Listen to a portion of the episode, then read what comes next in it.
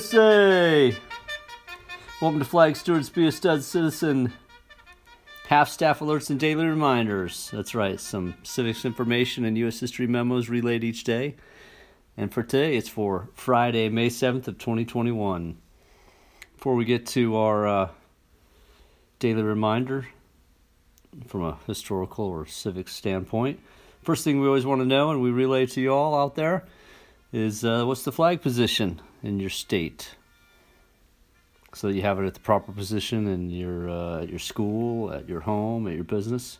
Well, we've got uh, a number of half-staffs going on. Two that are ending today in Ohio and North Carolina for fallen officers, or no, fallen firemen and fallen officer. Uh, Maryland has a special half-staff alert, but it's concurrent to a fallen officer's half-staff, so there's nothing to do there, but you should know that it's Fallen Heroes Day. And uh, Alabama's governor has called one for their mayor of Napier Field. So I've kind of given you the highlights already. You may not even need to click on the link below, but if you want to see pictures and more details, click on that link below, and you can go to the full half-staff alerts page. Today's historical... Slow down. Today's historical moment from our flag.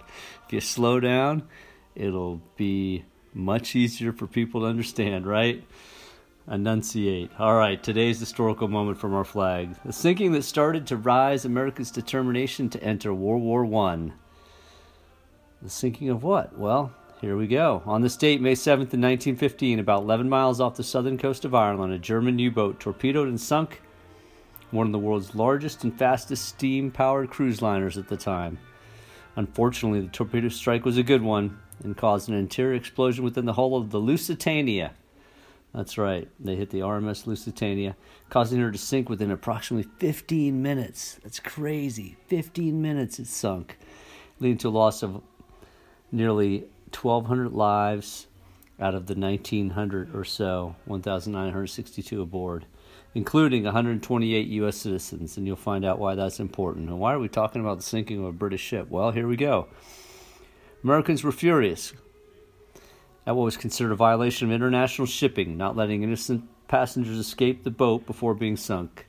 The ship was carrying war munitions and became the reason for the Germans not paying reparations, damages for the U S citizens that were killed. The U S Congress and President Wilson did not declare war on Germany at that time, but this started to build a significant support for such actions. And about a year and a half later, when the Germans declared unrestricted submarine warfare again, the U S entered as an allied force, joining the United Kingdom and others to fight Germany.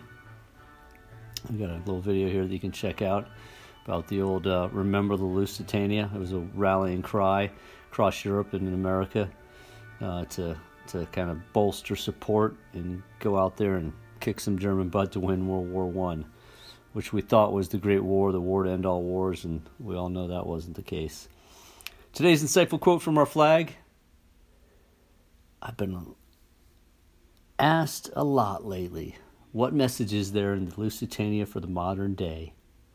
To be honest, not much, except that many hubris and overs and overconfidence are always dangerous things.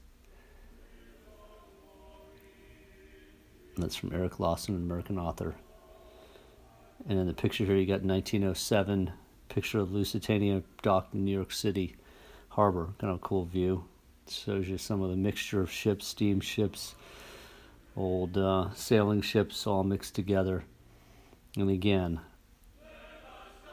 that's what hit the Titanic as well as the Lusitania, just being hubris, overconfident, cocky, and that uh, sometimes will make for a greater fall.